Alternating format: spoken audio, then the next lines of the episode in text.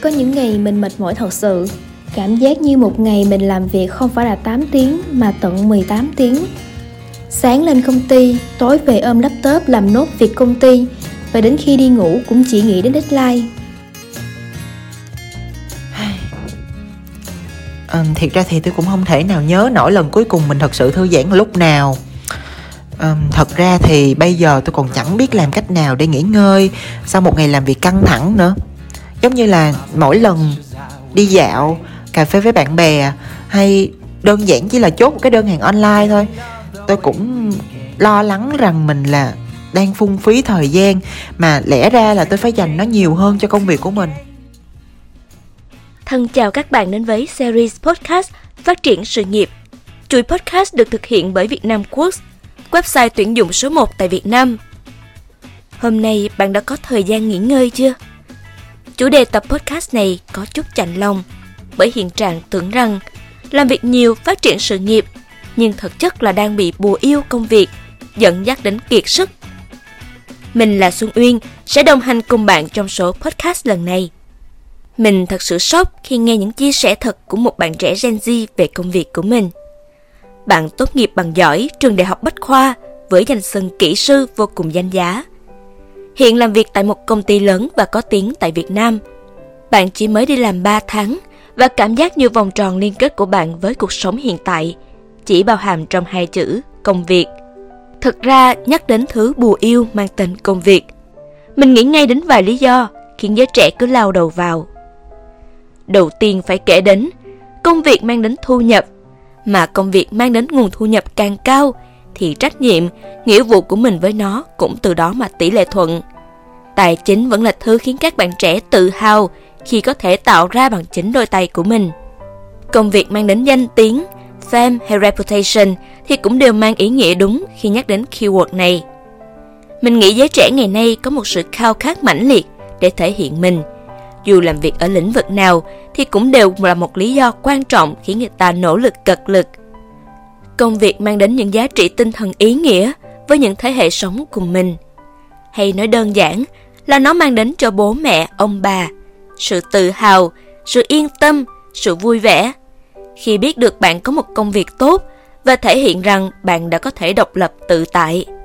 Mình chỉ mới kể sơ sơ thôi, các bạn cũng cảm nhận được sức cuốn hút của bùa yêu công việc với cuộc sống của chúng ta lớn đến thế nào.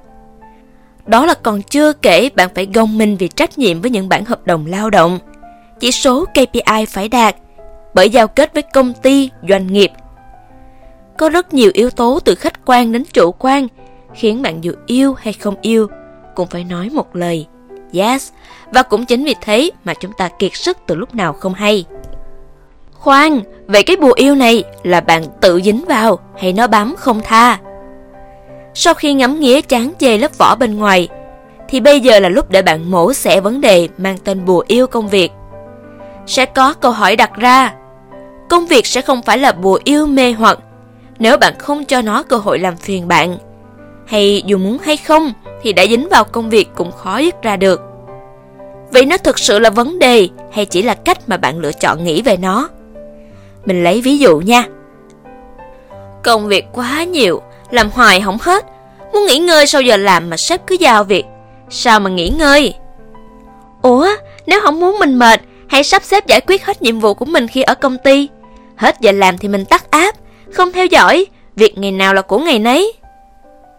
Phải mua nhà, mua xe, mua đất đai cho tương lai.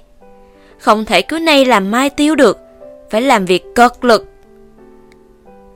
Nhà cũng cần mua, xe cũng cần sắm, nhưng sức khỏe tinh thần và thể chất vẫn là quan trọng nhất. Hãy bỏ bớt những âu lo, làm và tiêu hợp lý để cơ thể không mệt mỏi, cũng không rơi vào cảnh túng thiếu. Lỡ khoe với ba mẹ, mình đậu công ty xịn lắm, bây giờ nếu có mệt cũng không dám nghỉ, vì sợ ba mẹ buồn lòng. Hay hay hay bạn ơi, hãy tôn trọng bản thân, ba mẹ dù có kỳ vọng cũng sẽ không bao giờ muốn mình phải mệt mỏi. Nên nếu thấy kiệt sức, hãy cứ cân nhắc quyết định từ chính tình trạng của mình trước. Cuối cùng mình khuyên, đừng biến bùa yêu thành bùa ghét.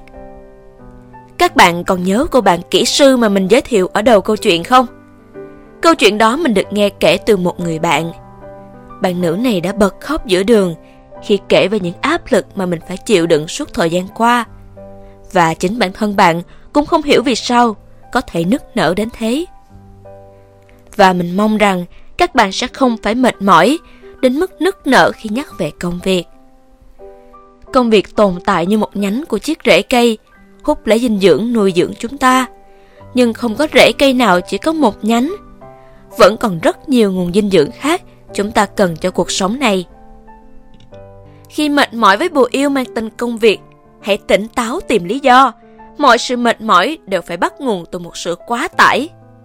Nếu mệt mỏi vì khối lượng công việc, hãy thẳng thắn chia sẻ với cấp trên. Tự mình hoạch định lại khả năng thực tế mà mình có thể dành cho công việc này và cân chỉnh hợp lý. Nếu mệt mỏi vì độ khó của công việc, cũng hãy mạnh dạn suy xét năng lực của bản thân. Hãy học cách buông bỏ nếu nó vượt quá tầm với của mình.